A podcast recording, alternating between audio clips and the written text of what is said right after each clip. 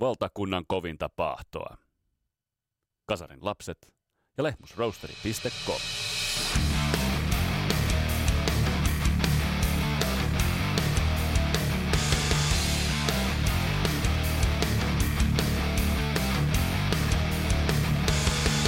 No niin, nyt ollaan jännän äärellä. Kasarivuosi ollaan rankattu ja nyt paljastuu, mitkä ovat ykkönen ja mitkä ovat kakkonen. Vuosi 84 on ykkönen, siitä jakso tulossa tuonnepana. Nyt käsitellään vuosi 87. Todellisten rock-ikoni lekojen ja rock and rollin paluun vuosi. Mun nimi on Vesa Wienberg, tää on Kasarilaps podcast. Tervetuloa matkaan mukaan.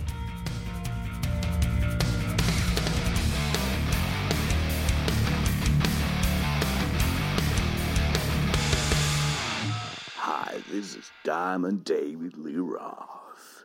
What you're about to hear is Kasari Lapset. Oh, look out. Ja tämä podcast painetaan kasaan tuttuun tapaan. Äh, Lehmusroosterin kahveja, kahveista nauttien www.lehmusroosteri.com. Sinne Rock and Roll Never Dies ja 15 pinnaa lähtee kahvitilauksista äh, alennusta. Äh, ja totta kai Skippers Ampsin vahvistimet ja nupit, ne soundaavat vain yksinkertaisesti parhaalta. Mutta hei, nyt itse asiassa mennään muutaman ajankohtaiskäännön kautta, mennään tämän päivän aiheeseen. Ja mä oon ottanut tätä tosi paljon, mulla on itse asiassa listaukset jo tehtykin, ja tätä on myös spekuleerattu paljon, että mitkä vuodet sieltä löytyvät. Ja kyllä te hyvin, hyvin varhaisessa vaiheessa haistoitte, että mitkä vuodet tuolta tulevat löytymään. Mutta muutama mielenkiintoinen poiminta, tai oikeastaan yksi erittäin mielenkiintoinen poiminta heti tähän kärsyyn.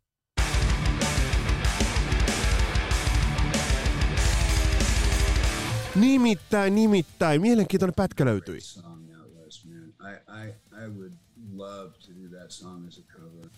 Eli näin totesi Dave Mustaine uudesta Metallica-biisistä. I would love to do that as a cover.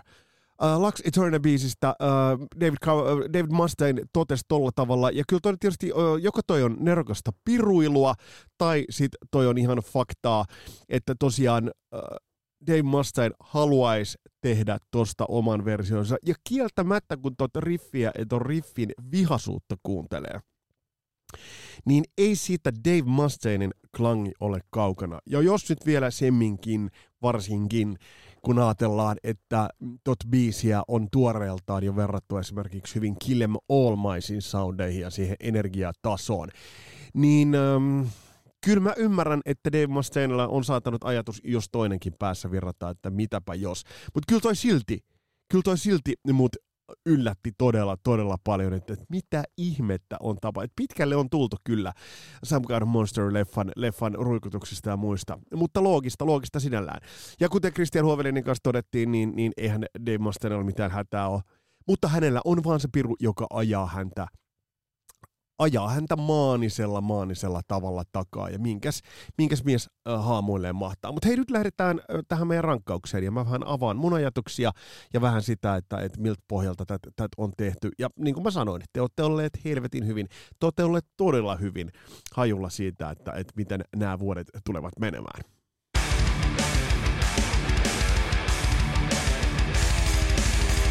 Ja kerrottakoon nyt jo sen verran, että kyllä mä tuun tekemään myös katsauksen, äh, rankkauksen äh, sinne Ysärin puolelle, mutta palataan siihen tuossa kevään korvilla, eli, eli tarkastellaan muutamia hulluja vuosia tuolta. Poimitaan muutamat vuodet Ysäriltä, ja sitten Suomirokinkin saralta tullaan tekemään vähän saman tyylinen kattaus näistä vuosista. Mutta tämä meidän saagahan on edennyt sitä myöten, että, että me ollaan käsitelty ensimmäisenä siellä kymppi, me ve- vettiin vuosi 85, siellä 9, 81 ja siellä kahdeksan vuosi 1986. Siellä seitsemän jäi vuosi, jota mä ajattelin, että olisi ehkä noussut vähän ylemmäs, mutta kyllä mä edelleen seison tuon takana, vuosi 1980. Ja toinen vuosi, mistä mä ajattelin, että se olisi mennyt enemmän vähän kärkisijoille, niin olisi ollut toi vuosi 1989. Nyt se tönöttää tuossa siellä kuusi. Siellä viisi vuosi 83, siellä neljä vuosi siellä neljä vuosi 1988 ja siellä kolme kova kova musavuosi 1982. Äh, siitä jopa mietin, että olisiko se pitänyt olla ylempänä. Mene ja tiedä. Go and know. Mutta meillä on kaksi jäljellä. Kasarin kovin vuosi on 1984. Se puidaan tulevassa jaksossa huolella. Ja siellä kaksi yltää vuosi 1980 87. Tuttu sapluuna, otetaan muutama yleisluonnehdinta, sen jälkeen käydään kuukausittain läpi levyjä, jota tona vuonna julkaistiin, otetaan Bubbling Under It ja sitten se top 10. Eli vuoden 87 top 10 levyt. Ja mulla on edelleen, kun mä tätä tästä teen ja pämisen, mulla on edelleen siellä muutama, josta mä mietin, että miten päin ne menemät menevät. Ja tuttu tapaan myös tämäkin vuosilista löytyy Spotifyn puolelta. Eli käy sieltä sitten ottamassa, ottamassa toi kuunteluun ja kun sulla tulee omia ajatuksia siitä, että mitä tuosta listasta kenties jää puuttumaan, niin pistä, pistä vaikka Facebookin kommentteihin niin lisällään tuonne listan noista kuudella sitten myös jälkikäteen. Mutta nyt vähän tarkastellaan muutamalla sanalla tuota vuotta 87.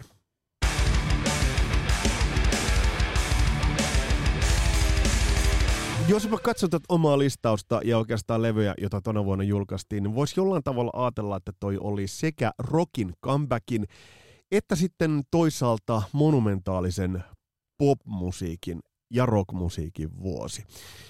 Toi oli rock, rockin comebackin vuosi kahdellakin tapaa. Nähtiin merkittäviä comebackkejä, odotettuja paluita, odotettuja takaisin estraadille ilmaantumisia, mutta sitten oli myös nuoria jellonia, jotka tulivat todella forsella, tulivat todella voimalla mukaan ja osoittivat, että, että missä rokin maalit tällä hetkellä ovat, että nyt palloa tänne päin, ei enää sinne päin. Ja sitten toinen asia, mikä tietysti tuossa kohtaa on, on mulle tullut johtopäätöksenä ja oikeastaan tajunnut tätä tehdessä, että kun elettiin, kun on eletty vuotta 80-lukuun, niin näissä jaksossakin on, vaikka vuodet, kun vuosikymmen vaihtuu, niin siinähän vaihtuu vain lukuja.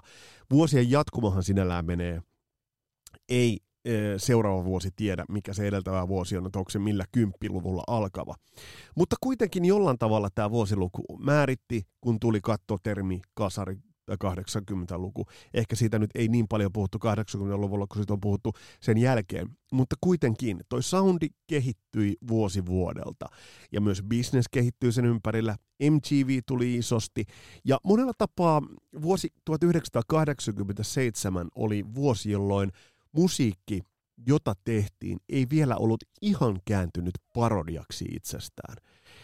Eli äh, sekä MTV että monet bändit olivat siinä kasarisaudin ha- hakemisessaan ja visuaalisen ilmaisun hakemisessaan äm, saavuttaneet tai saavuttamassa sen taiteellisen huippunsa. Se näkyy vielä vuodessa 88, mutta sitten vuodessa 89 alkoi näkeä sitä, että musabisnes oli jo sitä niin tiskirättiä puristanut pikkasen liian kuivaksi. Äh, eli, eli siitä ei enää herunut samalla tapaa. Ja toisaalta myös vuonna 89 esimerkiksi monet äh, sen, sen vuoden julkaisusta tai sen vuoden levystä äh, olivat jo vähän makaabereita. Vuodessa 87 tätä makaaperia luonnetta ei ihan siinä määrin ollut, joten tämä oli ehkä vähän niin kuin terveempikin vuosi monella tapaa. Mutta hei, lähdetään katsomaan itse asiassa kuukausittain, että millaisia levyjä, levyjä julkaistiin. Sitten Bubbling Under It ja sitten mennään rankkaamaan. Vuoden 1987 kovimmat albumit.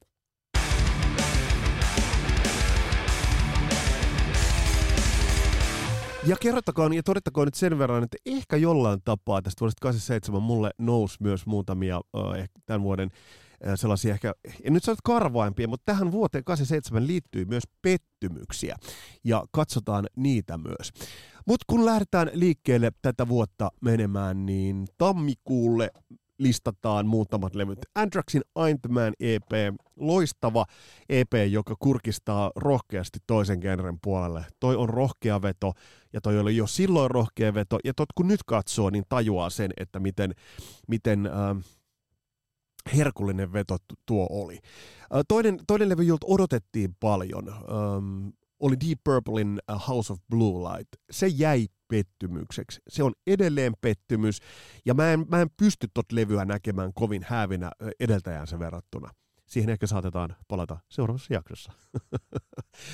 Mutta mut, muutamia hyviä biisejä. Esimerkiksi The Unwritten Law on, on mun mielestä todella hyvä. Että siinä, on, siinä on ehkä edeltäjänsä henkiä, mutta toi levy muuten jäi, jäi pettymykseksi riidat repivät siellä taustalla, taustalla aika, aika pahasti. Ja yksi äh, vuoden 87 mainioita levyjä oli äh, Bruce Willisin Return of Bruno. Äh, Bruce Willis oli kovaa valuuttaa Moonlightning-sarjasta. Oliko se, mikä se oli suomeksi? Kunnan koukkuja kahdelle.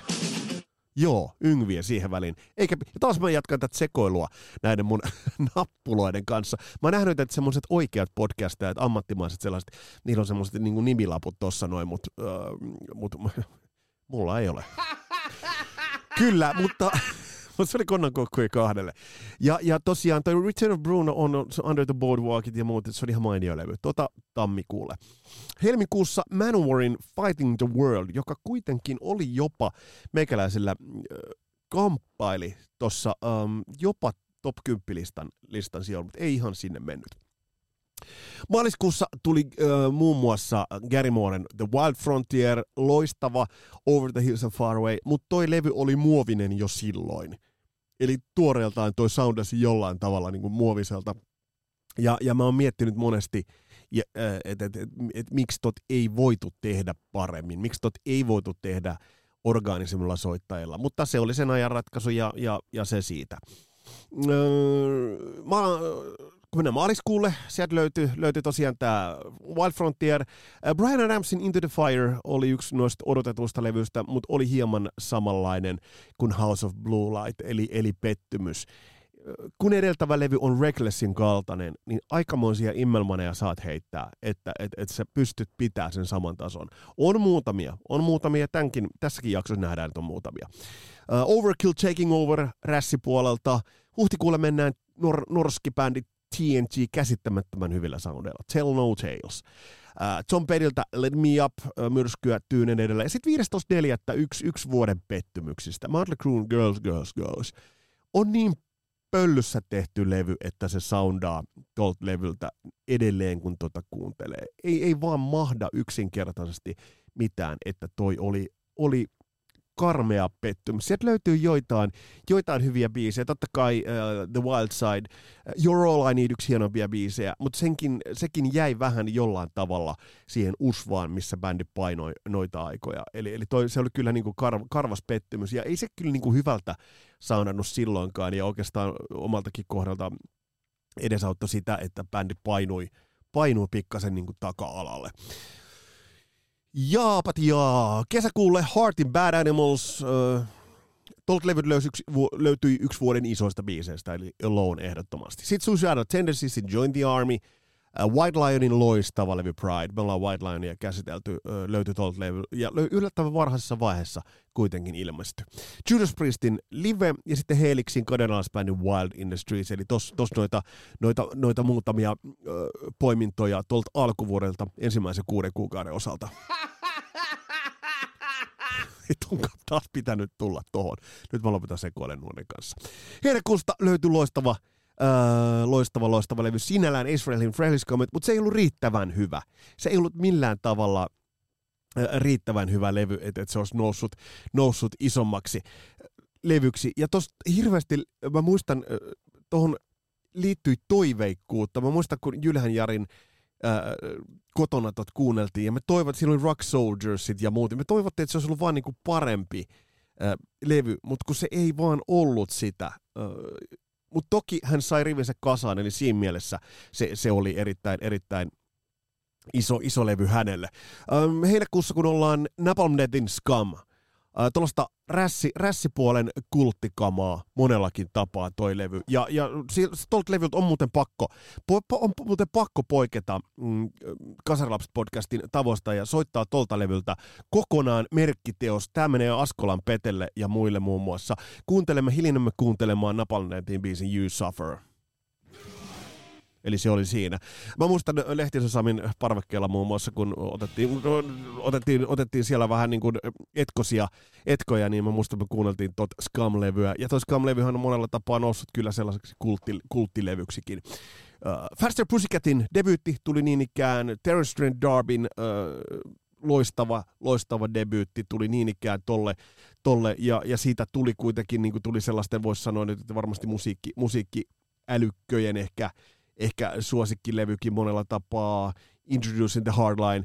Uh, mä ostin ton vinyyli hiljattain, kyllä se sinällään toimii, ei siinä mitään. Mitä muuta tuli tuossa heinäkuussa? Uh, Dion Dream Evil, pettymys. Sacred Heartin jälkeen toi oli ehdottomasti pettymys. Ja ei nyt ole sattumaa, että sieltä lähti Vivian Campbell boys. Boys, pois. Uh, Triumphin Surveillance, ihan ok levy. Ja sitten The Hootersin One Way Home. En nyt sitä nostaisi Bubbling Underinkaan, mutta mut tuolta Deviltä löytyy, tuo on hyvä pop-rock-levy tietyillä folk-vaikutteilla, että kannattaa ottaa kuunteluun. Ja sitten Great Whitein uh, Once Bitten-levy myös. Ja Great Whiteillakin oli kaikki emmeet olemassa, mutta se ura ei siitä sitten kuitenkaan, kuitenkaan niin, kuin niin isosti lähtenyt, vaikka seuraava levy olisikin, olisikin aika, eli toi Twice Shy-levy olisikin ihan, ihan ok levy. Mennään elokuulle, sieltä löytyy Launessin Hurricane Ice, ja sitten yksi ehkä karsein, kasarin ehkä karseimpia pettymyksiä, mikä tuossa vähän jo tirvahti audionsa puolesta soimaakin. Nimittäin kyllä Twisted Sisteriltä oltaisiin odotettu odotettu enemmänkin kuin Love is for Suckers-levyä. Toi levyhän oli määrä käsittääkseni tulla Dee Snyderin soololevyksi, mutta se sitten puskettiin, puskettiin Bowhillin tuottamana, puskettiin äh, Twisted Sisterin levyksi, mutta tällä levyllä ei ole mitään tekemistä Twisted Sisterin kanssa. Et tässä on hyvät soundit, mutta mut tämä on päämäärätön, hahmoton, kasvoton levy. Mulla on toi vinyyli, tai täällä on niitä tuolta ei taida edes löytyä niinku bändin kuviakaan, täällä löytyy yksi kuva. Sieltä löytyy Tonight-biisi on ihan all right, ei siinä mitään, mutta toi oli yksi, yksi karseimpia pettymyksiä. Ei, ei, ei, ei pääse yli, yli eikä ympäri. Sitten näitä rohkeita vetoja elokuusta löytyy Carriage, Carriage Days Metallica EP, ja se oli mun mielestä hyvä ulospuhallus bändiltä. Kyllä siinä vaiheessa kokoonpano oli vaihtunut, siellä oli, oli, oli kuitenkin tragediaa taustalla, niin toi nyt vaan oli, oli bändiltä varmasti niin kuin tarpeellinen ulospuhallus, eli saatiin sitä energiatasoa, saatiin, saatiin ulos. Ja kyllä tämä monella tapaa voin kuvitella, että et, et bändi on nauttinut, kun on tehnyt tätä. Ja on varmaan Jasonillakin ollut siisti fiilis olla niin kuin tätä, tätä tekemässä. Sitten 31.8. ilmestyi Michael Jacksonin Bad. Me käsiteltiin Thriller tuossa juurtajaksan Aki Tykin kanssa. Ja Bad on helvetin hyvä levy. Bad on helvetin hyvä levy, ellei ennen sitä olisi sattunut ilmestymään viittä vuotta aikaisemmin levy nimeltä Thriller. Kuuntelin Bad-levyn tuossa läpi ja, ja tuolta löytyy lukkusia lukkusia lekoja, mutta kun sitä nyt vaan auttamatta verrattiin edeltäjäänsä, siitä sille nyt ei vaan mahda mitään. Ja vaikka nämä on miten hyviä, niin ei, ei siitäkään huolimatta. Eli, eli, eli tavallaan tulee aika traaginenkin tilanne. Elokuusta vielä Midnight Allin Diesel and Dust, jos löytyy Burning Beds. Uh, syyskuulle kun mennään Wyattiin, levy Contagious, mun mielestä ehkä jäi vähän tuoreempiensa jalkoihin. Motorheadin Rock and Roll ja Warlockin Triumph and Agony. Rushilta tuli Hold Your Fire, uh, Big Jackerilta Primitive Cool-levy, Lizzie Bornilta Visual Lies. Sitten uh, kun, kun mennään vuotta eteenpäin, niin Savagein Hall of the Mountain King ilmestyi tona vuonna ja oli ehdottoman, ehdottoman, äh, on, on sellainen bändi, joka nauttii kyllä, äh, nauttii kulttisuosiota, mutta ei löytänyt sitä isointa, isointa suosiota sitten kuitenkaan. Ja, ja ton bändin pariin on vaan palattava jakson myötä jossain vaiheessa, koska toi, on, toi tulee niin, niin monessa yhteydessä esille. Eli Savatage kuitenkin, ja pientä MTV-soittoa sai tämän levyn ja seuraavan Gutter Ballet-levyn levyn myötä, mutta ei sit isoa suosiota. Kiss julkaisi Crazy Nights-levyn 18. päivä yhdeksättä, ja toi levy oli hyvä levy, mutta tuotannoltaan auttamattoman pehmeä.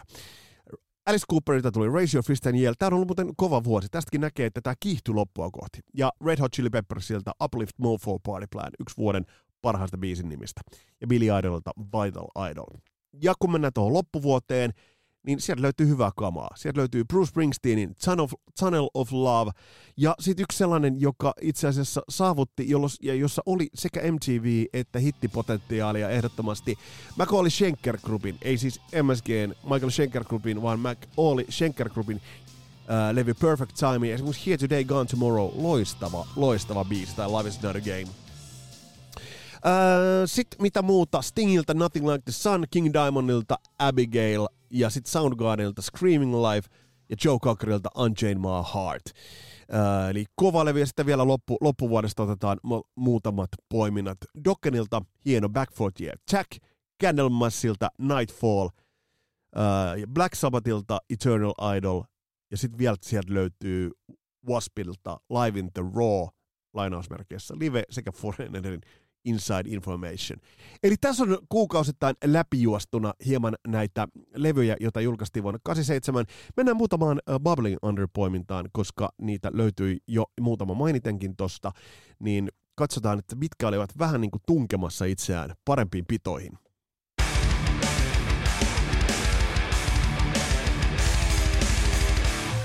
Ja toki mä edelleen muistutan, että nämä löytyy, löytyy tuolta, tuolta Spotify-listalta, sieltä löytyy. Mä oon Bubbling Under-listalle nostanut muutamia levyjä ja ihan perustellusta syystä. Yksi, yksi tällaisista levyistä oli toi... Uh, uh, Introduce Yourself Fade No Morelta. Nimittäin esimerkiksi We Care A Lot-biisi antoi jo vähän osviittaa siitä, että mitä bändi tulisi Mike Pattonin kanssa tekemään. Eli, eli tässä oli jo merkkejä siitä, mitä tultaisiin seuraavalla levyllä, levyllä näkemään. Bubbling Undereissa, mitä muuta siellä on? No ehdottomasti siellä on Napalm Deathin toi Scum-levy, koska sen levyn merkitys on ollut, ollut isompi kuin ehkä kaupallinen menestys. Toinen levy, levy, jonka nostan AOR-puolelta Bubbling Under-puolelle, niin on iso menestys. On muuta mielenkiintoista puhua likipitäen perättäisessä lause, lauseessa Nabalnetin Scumista ja sitten äh, Richard Marksin debyytistä. Mutta toi oli tyylikäs, täyspainoinen Toton ja muiden AOR-legendojen hengessä tehty AOR-levy. Esimerkiksi tämä Should've Known Better on hieno biisi. Uh, Bubbling Underissa on, on jo mainitut Heart in Bad Animals sen takia, että Alone on niin kova biisi. Ja sama pätee oikeastaan tuohon Gary Mooren The Wild Frontieriin. Se on Over the Hills and Far Away on vaan niin järkyttävän kova biisi, että se, on ollut, se, se nostaa sen tohon, mutta se levy ei ole niin kova. Ja sama pätee myös Motley Crue, Girls, Girls, Girlsiin. Se nyt ehkä vähän tulee ujos tähän Bubbling Undereihin, mutta ei sit kuitenkaan ihan täysin. Se levy, on harmi, että bändi oli siinä kondiksessa, missä oli tohon aikaan, koska tekivät tollasen levyn. Se olisi voinut olla parempikin. Ja jo mainittu toi, toi Michael McAuley Shaker Group ja Michael Jacksonin Bad. Mutta sitten on myös yksi levy, joka oli hyvin lähellä pullahtaa tonne top, top 10 on, on nimittäin Aussi-bändi Inexessin Kick-levy. Öö, ja tästä on mainittava se, että tämä tää poiki neljä Billboard-listan top 10 hittiä, kuusinkertaista platinaa. Ja tämähän vilahti myös tuossa uh, Bruce Fairbairn jaksossa, mutta t- se levy, minkä Bruce Fairbairn tuotti, ei ollut se suurin, vaan suurin levy oli nimenomaan tämä äh, Kick-levy. Ja tää oli yksi ton vuoden kovimpia. Ja tää oli vielä semmonen, että tää esimerkiksi Need You Tonight-biisi, tää soi erilaisissa radioissa vielä pari vuotta myöhemminkin Jenkeissä. Todella isosti. Eli tää nousi isoksi autoradioalbumiksi, isoksi autoradiolevyksi. Eli tää löytyy uh, Bubbling Underista, ja tää on hieno levy, pop-levy, ja tää oli hyvin lähellä pullahtaa tonne myös top 10 hieno poplevy.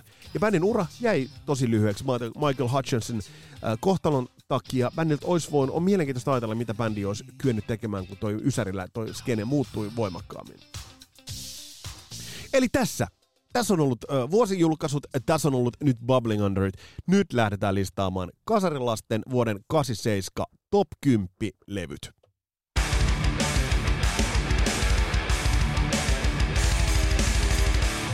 Siellä 10 vuoden 1987 levyistä on yhden sortin mastodontti.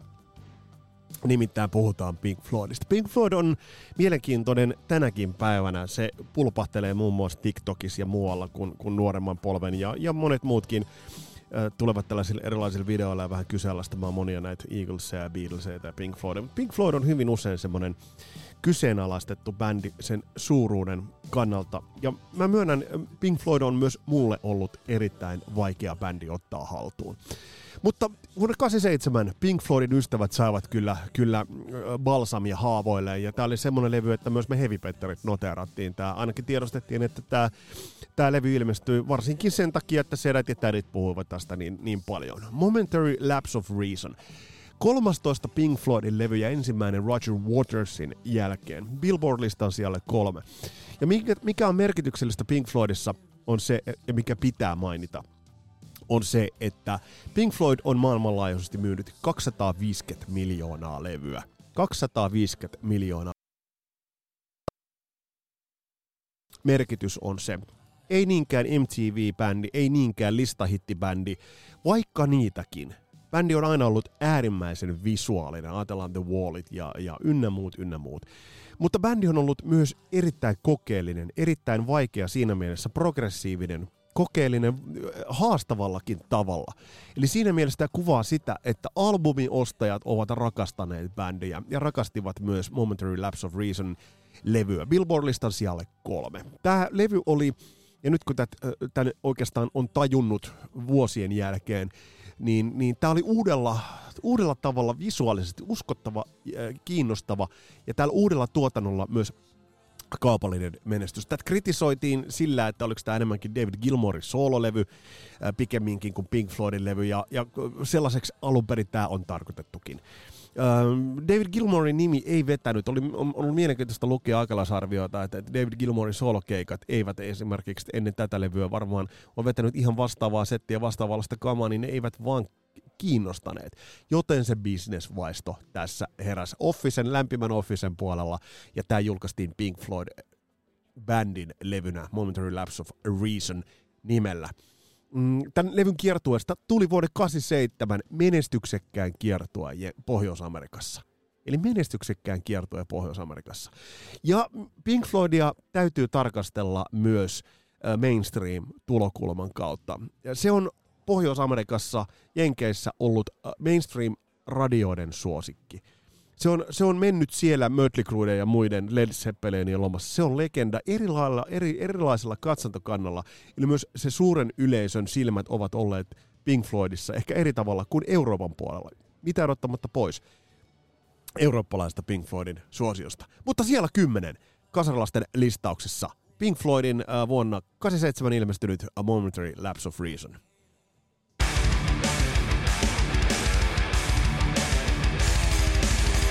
Ja jos oli edeltävä, oli sitä vanhaa polvea, niin tämä seuraava levy, jonka nostan tähän ihan muina mandoliinoina, meikä mandoliinoina, on kyllä Death Angelin The Ultra Violence-levy. Kyllä, ja kerro muuten, että miksi. Tämä oli uuden genren tuorein tulokas. Tämä vauhtimetallin Sara oli uutta, kaikkinensa metallikat, megadetit ynnä muut olivat äh, Slayerit verraten tu- tuoretta, mutta tämä oli tuoreen genren tuorein tulokas.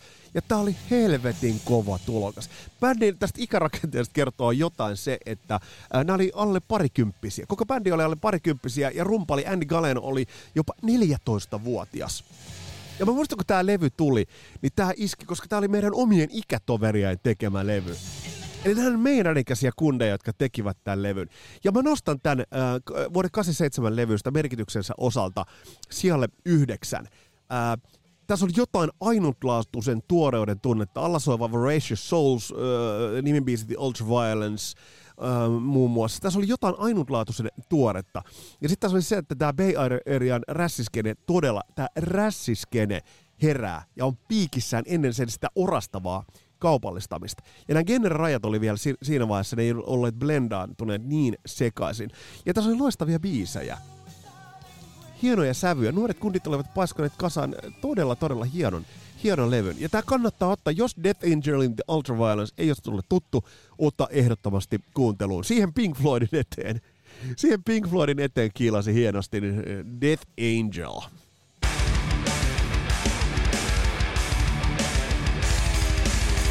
Seuraava levy on omanlaisensa thriller. Seuraava levy on levy, joka jätti ehdottomasti jälkensä yli ehkä myös genrerajojen, mutta, mutta myös on merkittävä siinä, että on yksi kaikkien aikojen debyyteistä.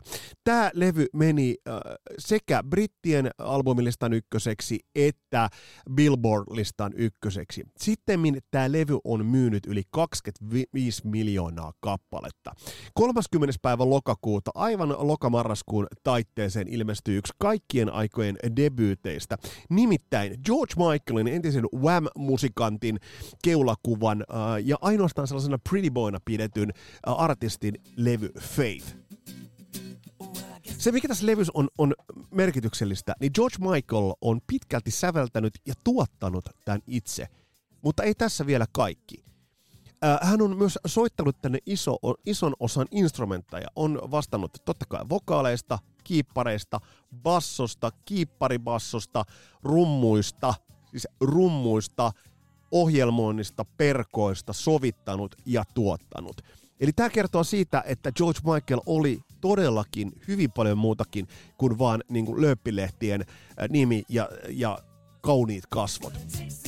Levyn suuruutta on se, että seitsemän yhdeksästä biisistä julkaistiin sinkkuna. Ja tätä mä oon pitänyt, ja tämä nostaa tämän levyn väistämättä tähän, ja olisi voinut nostaa tämän, tämän ylemmäskin. Ja myös semmoinen crossover-albumi. Öö, ja tässä on, siitä kertoo se, että tämä oli ensimmäinen äh, valkoisen artistin albumi, joka meni Billboardin äh, Top Black Albums-listan ykköseksi. Sinällään tuntuu mielenkiintoiselta, että tollainen lista on ollut näinä aikoina ja tästä arvovinkkelistä, kun tarkastelee, ei siihen sen enemmän enempiä. Ja voidaan kysyä tämän levyn osalta, että kun tiedetään se, että Michael Jacksonilta ilmestyi äh, äh, Bad-levy, thrillerin seuraaja, niin mitä Michael Jackson on miettinyt, kun se on kuunnellut tätä levyä? Voi vittu, tai voi vittu. Eli veikö tämä levy ilmatilaa Badilta? Väitän, että vei. Siellä kahdeksan vuoden 87 listauksessa on George Michaelin hieno levy, Faith.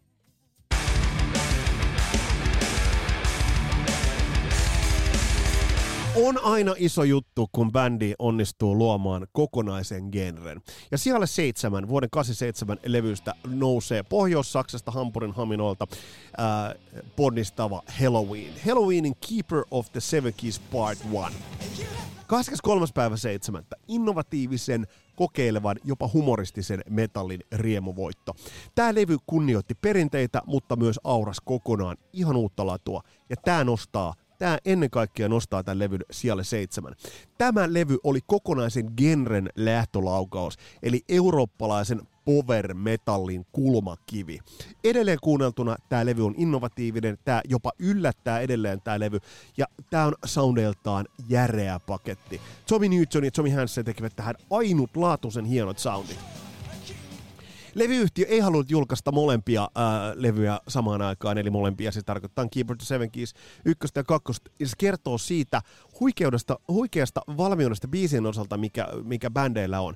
Ja jos on bändi, joka on noussut nextin levelin, nextille levelille, niin se on Halloween, kun Michael Kiske tuli laulamaan. Yksi kasari ja yksi kautta aikojen väkevimmistä lauleista. Halloweenista löytyy oma jakso. Siellä seitsemän, Keeper of the Seven Keys Part 1, Halloween.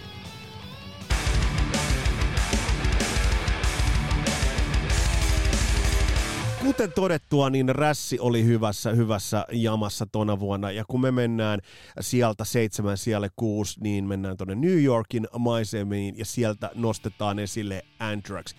Among the Living. Uh, käsittämättömän kova levy siellä kuusi. Ensi, yksi ensimmäisestä aggressiivisen soundin ja kaupallisuuden todellisista yhdistäjistä. Uh, mielenkiintoista on se, että tässä oli tuottajana Eddie Kramer, eli vanha konna – Uh, se oli rohkea veto kummaltakin. Sekä Eddie Kramerilta tulla tähän Antraxin kelkkaan ja toisaalta Antraxilta ottaa Eddie Kramer tuottajaksi. Mm, ja tästä on mielenkiintoinen, Scott Ian on sanonut, että kun, kun, kun Eddie oli sanonut Padelle, että jees, tulen tuottamaan It was a total head fuck. Eli tosiaan tajusivat. Äänitykset tehtiin Bahamalla Compass Point Studiolla ja sitten lähdetään. Let's go. Juhu! Ai saatana. Tämä, tämä siis jotakin muistaa, muistaa ed- tämä on edelleen freesiä. Bahamalla Compass Point studioilla, koska Irmakin oli siellä käynyt, käynyt äänittämässä. Ja hauskaa se, että mm, Eddie Kramer olisi halunnut tehdä tästä Mudlang soundia, eli kaikuja, isoa snarea soundia, mutta bändi halusi tämmöisen kuivemman soundin ja tähän toimii. Uh, mielenkiintoista ajatella, millainen tästä levystä olisi tullut Matt Lang soundeilla. En ehkä halua ajatella. Tämä oli edeltäänsä verrattuna musta must tosi paljon eheämpi. Ja sitten onhan tämä Scott Ianin ja Charlie Benanten käsitön tykittämistä. Ja, ja Joey Bellandon tuo tähän melodisia. Tämä oli sen takia hyvä ottaa ja helppo ottaa haltuun, mutta myös loistavia riffejä kauttaaltaan. Mä kuuntelin tämän levyn pari kertaa tuossa jaksoa valmisteltaessa, ja jumalauta tämä vaan pelaa. Ja sitten se, mikä tässä on harvinaista, niin tässä on huumoria lyrikoissa ja myös tuossa imagossa. Bändi ei ottanut itseään aivan liian vakavasti, ja tämä teki meihin, nuoriin kundeihin, tosi ison vaikutuksen tolloin. Katu soundasi tältä levyltä myös läpi, ja tässä oli myös yhteiskunnallista kantaottavuutta, ja sitten sellaista, tiedätte, sarjakuvamaisuutta. Tämä on kiehtova ja älykäs yhdistelmä. Ja sitten hiljattain ennen tätä levyä kuolleelle Cliff Burtonille Horror of It All, hieno, hieno tribuutti. Tämä kuulostaa edelleen solidilta ja relevantilta metallilevyltä. Ja tämä meni Billboard-listan siellä 62. Musta se on kova suoritus tällaiselta musalta ja Suomen listalla siellä kahdeksan. Se on vielä kovempi. Ja mitä tulee tähän Codin Moshiin, niin tähän kertoo, tämä on Rodarin näkökulmasta, kun sä joudut kiinni siihen, siihen moshaukseen, moshpittiin. Ja tästä on tarina. Hyvä kaverini, rakas ystäväni Lehtisen Sami aikoinaan, kun katsottiin Anthraxia Ahvenistolla, niin mä oon kertonut aikaisemmin, kun se oli vain niin koomista. Samilla on punainen lippis, hän lähti sinne pittiin pyörimään, ja se, Sami oli caught in a mosh. Me vaan katsottiin, kun se punainen lippis seilaa siellä e- edes takaisin. Mutta siellä kuusi. Anthrax, loistava, loistava levy, Among the Living.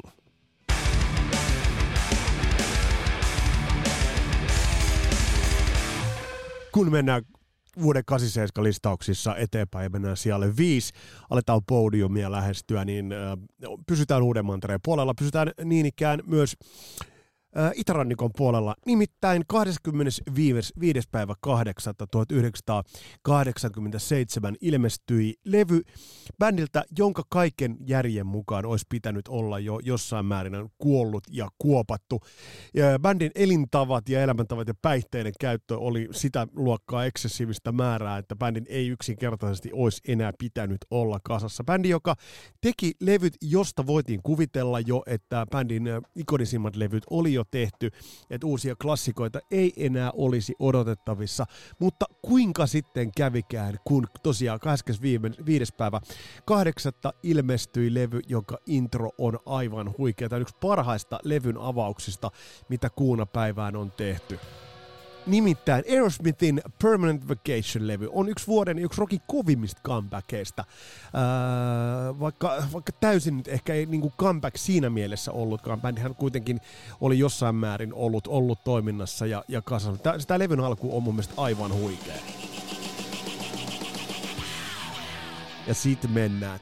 Tässä Bruce Fairbairn tuottaja, jota käsiteltiin tuossa viime jaksossa, ja bändi löysivät toisensa täydellisesti.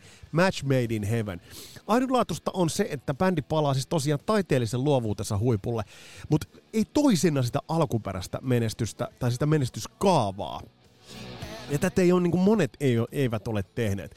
Aikalaiset ja monet jälkeläisetkin ovat kritisoineet tätä levyä ja Bruce Fairbarnia siinä samassa ylituotannosta, mutta nyt pitää vaan ottaa huomioon, että se nyt vain oli tapa, jolla lekoja tolloin tehtiin ja tosiaan lekoja tehdään.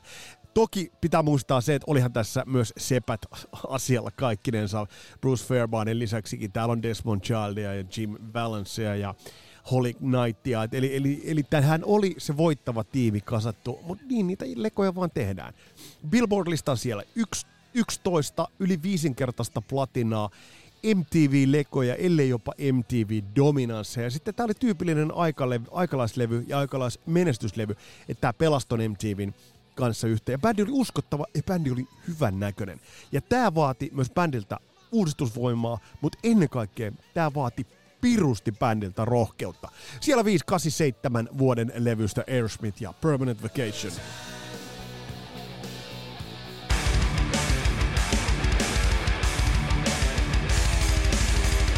Nyt siirrytään vuoden 87 kolmen kärkeen ja nyt voidaan puhua sellaisesta niin sanotusta logoalbumeista.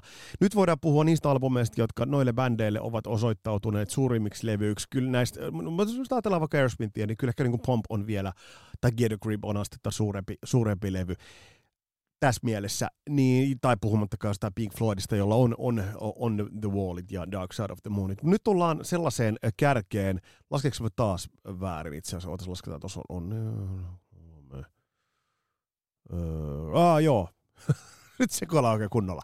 Meillä on siis neljä, neljä levyä jäljellä, mutta nämä kaikki on sellaisia logolevyjä. Ja on aika itse asiassa mennä, mennä seuraavaan ja siellä neljä, sieltä neljä löytyvään levyyn. Ja tämä on mielenkiintoinen siinä mielessä, että tätä käsitellessä voidaan ottaa semmoinen käsitepari käsittelyyn kuin aitous.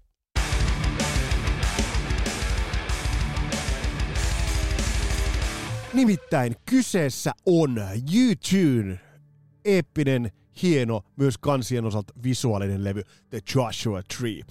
Äh, tätä levyä kun tarkastellaan, niin tämähän löi läpi isolti, isolti äh, globaalisti. Tämä yhdisti sellaisen amerikkanan irkkusoundin ja toisaalta sen eurooppalaisen alternative soundin, mutta mut se on mielenkiintoista, kun tähän on perehtynyt, miten paljon esimerkiksi Bono joutui opettelemaan tuota amerikanaa, tuota amerikkalaista soundia. Äh, luvut oli vaikuttavat jo tuoreelta. Mä saan tämän aikoinaan muista, kun porukat oli Euroopassa reissussa ja mä sanoin, että tuokaa joku levy mulle, ne on ne toi U2 Joshua Tree.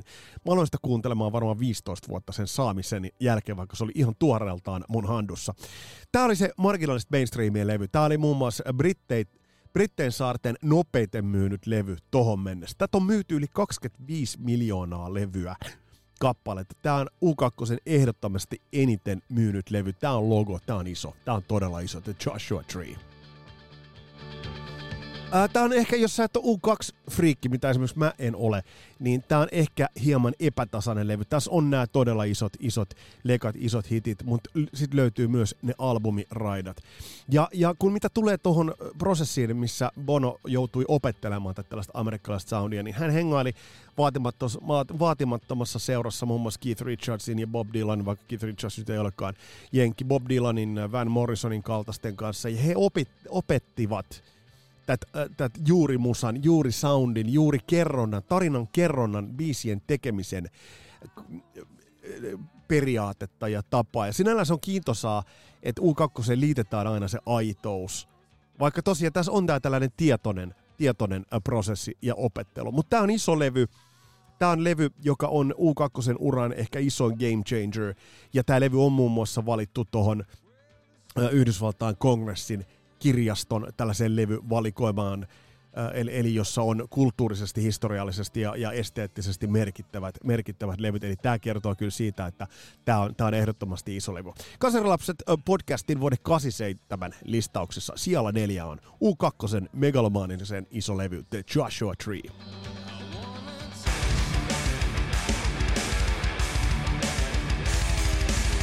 No nyt me ollaan, nyt me ollaan äh, kiinni sijassa kolme ja nyt mennään levyyn, joka on myös tietyllä tapaa on myös kasvoton ja levy, joka sai isosti kritiikkiä heti tuoreeltaan ilmestyessään vuonna 1987, mutta jotka me sadat, sadat tuhannet, jopa miljoonat ostimme saman tien, koska me rakastimme tot levyä ja me rakastamme edelleen. Siellä kolme on Whitesnakein 87 tai omaa nimeä kantava levy. Millä nimellä tota nyt ikinä kutsutaankaan. Tämä levy on underdog. Tämä on underdog monellakin tapaa, vaikka takana on esimerkiksi loistava slideitin. Tämä on myös kasvoton levy siinä mielessä, että tämä tuli ainakin siinä vaiheessa meikäläiselle. 87 mulla oli jonain kopsattuna kasettina, niin tämä tuli mulle kuitenkin jollain tavalla yhtäkkiä puskista ja kasvoton bändi ei sen, sen jälkeen sitten ollutkaan kasvattomalla tarkoittaa sitä, että logo uusiutuu saman tien ää, ja bändin kuva ei löydy mistään, mistään vaiheesta. Tässä oli vähän sellainen projektihenkisyyden syyden ote. Ähm, tässä oli taustalla David Coverdalein ääni ynnä muut ongelmat, äh, mutta tämä on siinä mielessä hienoa, että tämä on David Coverdalein ja John Sykesin ainoa aito yhteinen lapsi, mutta tämä on sitäkin välkympi tapaus. Voisi sanoa, että tämä on myös Geffen levyyhtiön osalta tämä on iso, koska Geffen työns tämän kaksikon ää, esille.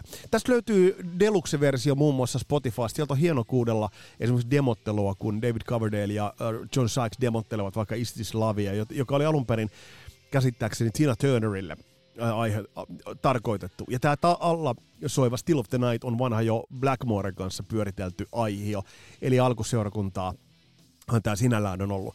Tämä sai kovaa rapaa, kovaa kritiikkiä jo tuoreeltaan. Mä muistan levyarvosteluita, kun tästä luettiin, niin kyllähän tämä laitettiin niin, niin Led Zeppelin kopioksi kuin vaan olla ja osaa, mutta sitten tämä on kasvanut kyllä isommaksikin. Tämä levy on va- vaikuttava kokonaisuus, biisit helvetin hyviä, tämä on freesein, freeseintä Whitesnakea, vaikka tämä nojaa niihin, sehän on muutamat Here I Go Againit ja Crying the Rainit. Ja sitten se, että tässä kannattaa tarkastella Sykesin kitarasoundia. Uh, Sykes ei meinannut saada tätä kitarasoundia millään jiiriin, ja kun piirit ovat pienet, niin, niin apuun haettiin eräs tietty Bob Rock, jonka kanssa Sykes sai tämän upean, upean kitarasoundin, joka tällä levyllä on. Se on tosi in your face, todella särötetty, tosi semmoinen rectified soundi. Ja yllättäen tätäkin on tehty Little Mountain Studiossa ja Compass Point Studiossa, eli noissa ton ajan kultapajoissa. Tästä lähti eri versiot Eurooppaan, Japaniin ja Jenkkeihin, mikä sinä meikäläistäkin vähän hämännyt, biisijärjestys vähän vaihtelee. Mutta tämä on Kasarin ehdottomasti yksi isosaundisimmista levyistä. Ja tosiaan tämä aikalaiskritiikki on siinä mielessä hauska, että enää sitä ei kukaan niin kuin sinällään osaa ajatella. Tämä meni Jenkeissä, Jenkeissä Billboard-listan kakkoseksi ja yksikään levy, tämä on kova tilasto, ajatelkaa, yksikään levy vuonna 87 ei ollut Billboard-listan top vitosessa yhtä pitkään kuin tämä. Eli siis yksikään levy vuonna 87 ei viettänyt yhtä pitkä aikaa, pitkää aikaa Billboard-listan top vitosessa. Eli tämä myi tasaisesti todella merkittävästi. Ja tämä myi maailmanlaajuisesti, tämä on myynyt yli 10 miljoonaa kappaletta. Ja on tämä nyt siis bändin kaupallinen huipentuma. Neljä sinkkulohkaisua, eli siinäkin mielessä tämä kertoo siitä, että täältä revittiin, revittiin niitä julkaisuja ja ne videot, Tony Kitchenit, oi oi oli se sitä aikaa. Kokoopano alkoi elää. Valitettavasti John Sykes lähti tosta, mikä sinällään on, on iso, iso harmi. Sille nyt ei vaan mahda mitään, mutta, mutta uh, on mielenkiintoista ajatella, mitä toi kaksikko olisi tehnyt. Mutta siitäkin, sitäkin löytyy oma jaksonsa. Uh, eli vuoden 87 siellä kolme Whitesnakein levy Whitesnake.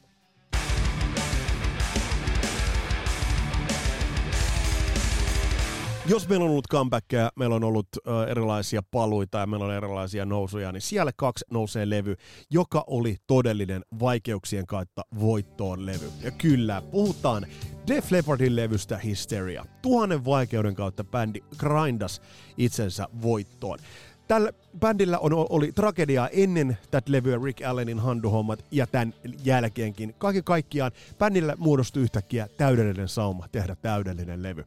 Tätä on myyty yli 20 miljoonaa kappaletta. Mä uskallan väittää, että tämä on Matt Langen tuotannon ehdoton soundillinen huippu. Hyviä levyjä hän teki ennen sitä ja on tehnyt tämän jälkeenkin, mutta tämä on se hiatus. Tämä on se äh, Mount Everestin soundillinen huippu. Tämä levy jatkoi thrillerin sapluunaa, mihin mä viittasin tuossa thriller-jaksossakin, että tämä ylitti genrerajat. Tämä soi sekä rock- että mainstream pop-radioissa. Äh, mikä tähän levyyn liittyy myös, niin tämä oli tosi hidas sytty, ja tästä on mainio tarina tuon levyn sleevessä, kun tämän levyn kustannukset, tekemiskustannukset olivat todella, todella kovat. Break-even taisi olla jossain viidessä miljoonassa myydyssä kopiossa. Kelatkaa, tätä levy siis piti myydä viisi miljoonaa ennen kuin alkoi tekemään viivan alle mitään. Äh, ja varsinaisesti vuoden 88 puolellehan tämä säteili enemmän. Äh, Sitten yksi, mikä on mielenkiintoinen, tämän kesto 62 minuuttia 32 sekuntia, eli tämä on tosi pitkä albumi tuon aikalaisen aikalaisalbumeihin verrattuna. Mutta silti tämä on jäntevä levy, ja kyllä tämä on mun mielestä täyspainoinen All Killers, No Fillers-levy, jota bändi lähti hakemaankin. Ja mielenkiintoisia, tästä löytyy lukuisia lukuisia mielenkiintoisia nyansseja, muun muassa toi, että kitarat tehty sillä Rockmanin pienellä boksilla, vaikka bändin engineer sanoi, että, se oli shitty little box with a god, god awful sound that had no real balls to it.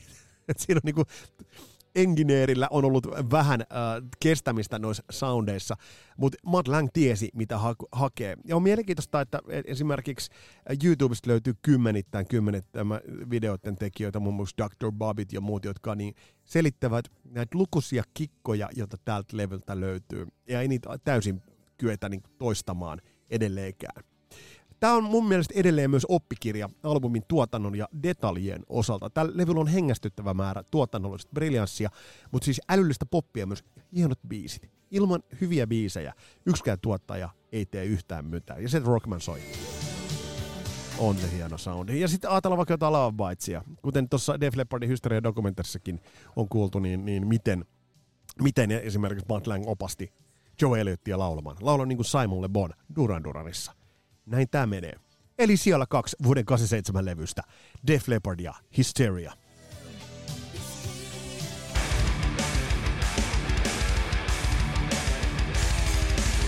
No niin, no niin, no niin. Ollaan kasarin toiseksi parhaassa vuodessa ja listataan näitä levyjä vielä. Ja alleviivataan vähän vielä sitä ton Bubbling Underista, että Man of War in Fighting the World. Siinä on lukuisia hienoja biisejä, nimibiisi, Blow Your Speakers ja Carry On esimerkiksi. Unohdin sitä alleviivata tarpeeksi hyvin. Siellä kymmenen Pink Floyd, Momentary Lapse of Reason. Siellä yhdeksän Death Angel, The Ultra Violence. Siellä kahdeksan George Michaelin Faith. Siellä seitsemän Halloweenin Keepers to Seven Keys Part 1 Sijalla 6 Anthraxin Among the Living, sijalla 5 Airsmithin loistava Permanent Vacation ja sijalla 4 U2 briljantti The Joshua Tree, siellä 3 Whitesnakein Whitesnake, siellä 2 Def Leppardin Hysteria, ja sijalle yksi nousee, voidaan sanoa, että melko kiistattomasti levy, joka toi rock and rollin isosti takaisin. Kyllä. Siellä yksi vuoden 87 levyistä on Guns N' Rosesin Appetite for Destruction. Toi levy ö, teki ison kulttuurisen palveluksen. Se tosiaan alkoi tuomaan raakuutta luomisvoimasta kadun soundia takaisin 80-lukuun, joka tässä vaiheessa lähti jo menemään kohti luiskaa. Voidaan sanoa, että rock and roll palasi kotiin tämän levyn myötä. Ja pitää muistaa, että tämä laittoi sen kadun haisemaan myös mainstreamin puolella. Tämäkään levy ei ilmestyessään lyönyt isosti läpi, mutta siinä missä Hysteria heijasteli vahvasti vuoteen 88, tämä heijasteli isosti ja kesällä ilmestynyt tämä levy heijasteli isosti vuodelle 89, vuodelle 90 ja siitä saakka. Eli tämä pikkuhiljaa kasvoi sellaiseksi monsteriksi, minä tämä levy tiedetään tänä aikana. Ähm, eli siinä mielessä 30, yli 30 miljoonaa myytyä kopiota. Tämä on mun mielestä siinäkin mielessä merkittävä levy, että tämä yhdisti traditionaalisen raan rokin ollen hieno jatkumo, jos nyt sanotaan, että rollareista Aerosmithin kautta, ja sitten tultiin, tultiin jo tähän. Ää, tässä on myös punkin energia ja se vaihtoehtoisempi ilmaisu. Ja kyllä, kyllä mä nyt sanon, että täällä myös se Hanorox täällä kuuluu tällä levyllä hienosti jollain tavalla kuitenkin, kun tiedetään, mitä Hanoi oli tehnyt ö, 80-luvun alusta saakka. Ja tämä ilmestyy 87 ja bändi Guns N' Roses aloitti 80-luvun puolessa välissä, niin ei ole ihme, että, että, että kyllä siellä on, on on, on Hanoin nähty ja otettu sieltä vaikutteita. Tällä levyllä oli useita tuottajia ehdolla. Spencer Proffer, joka oli myös Quiet Riotin kanssa, demottelikin bändin kanssa. Myös Paul Stanleya harkittiin ja en tiedä, kyllä tästä liittyy tarinoita, että, myös Matt Lange oltaisiin väläytelty, mutta Matt oli liian kallis ja en mä tiedä, mitä siitä ylipäätään olisi edes tullut. Ja tämäkään levy ei syntynyt mitenkään helposti. Tästä on tarinoita muun muassa, että miten Slashilla oli vaikeuksia hakea omaa kitarasoundia, mutta sitten tuottaa Mike Klinkin kanssa ra- rakensivat ton legendaarisen soundin ja oikeastaan soolot ja oikeastaan toi, toi iso, isosti tämä on kuvasto sille, miten rock-kitaraa soitetaan. Ja kyllä mä väitän, että tämä koko levy, Appetite for Destruction, luku sinne sinkkujulkaisuuden, niin tämä on edelleen mittatikku rock and rollille. Ei tämä vanhentunut pätkääkään tämä levy, eikä päivääkään jos tämä levy julkaistaisiin tänä päivänä, tämä toimisi yhtä helvetin hienosti kuin tämä toimi vuonna 87, 88, 89, 90, 91 ja siitä eteenpäin. Eli vuoden 87 levystä ykkös siellä on Guns N' Rosesin hieno levy Appetite for Destruction.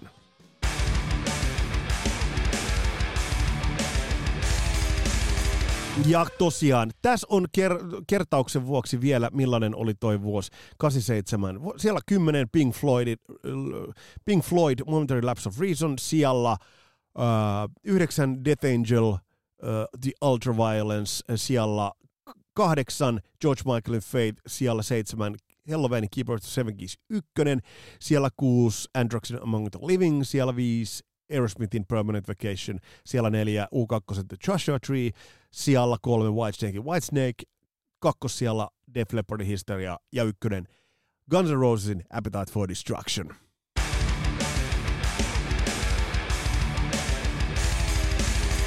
Tässä oli toiseksi viimeinen kasarivuosien levylistaus, mutta kuten mä sanoin, mä teen vielä muutamat poiminnat tuolta Ysärenkin puolelta. Ja tulevassa jaksossa, joulun kunniaksi ulos laitettavassa jaksossa, meillä on käsittelyssä vuosi 1984. Aivan kipeä vuosi 80-luvun julkaisuuden osalta. Sieltä löytyy helmeä joka lähtöön. Ja tätä tehdessä mulla on vielä pikkasen pikkasen arvonnassa, että miten noi paikoillensa oikeastaan löytyvät. Hei, laita listauksia, laita listausehdotuksia laita aihejaksoehdotuksia, laita tulemaan, että mistä tehtä, tehtäisiin jaksoa, ketä kysytään vieraaksi. Kaikki nuo ehdotukset luetaan ja kaikki otetaan vakavasti. Käsittelyn on tulossa tuohon to, alkuvuoteen muun muassa Queenia ja yhtä sun toista, jota kyllä meille käsiteltävää riittää. Ja Kasarilapset podcast jatkaa valitsemallaan tiellä. Meillä ei ole tuotantokausia, me grindataan ja me grindataan. Näin tämä kuuluu mennäkin. Tämä oli Kasarilapset podcast. Mun nimi on Vesa Winberg. Palataan astialle. Moro!